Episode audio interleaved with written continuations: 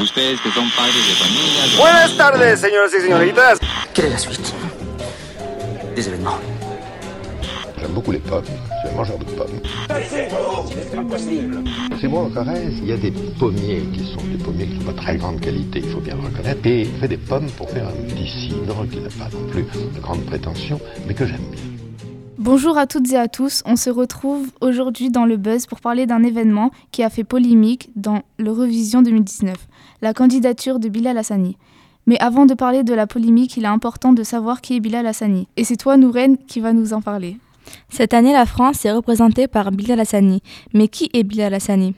Bilal Hassani est un chanteur, auteur, compositeur et vidéaste français né le 9 septembre 1999 à Paris.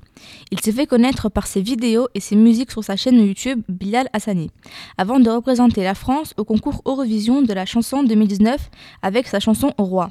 Il est d'origine marocaine, il débute le chant à l'âge de 5 ans devant sa famille, puis débute ensuite des cours de chant. Tu as évoqué le mot Eurovision, mais c'est quoi l'Eurovision? Sarah, peux-tu nous en parler? Le concours Eurovision de la chanson est un événement annuel organisé par l'Union européenne de radio-télévision, qui va se passer le 18 mai 2019 à Tel Aviv, en Israël.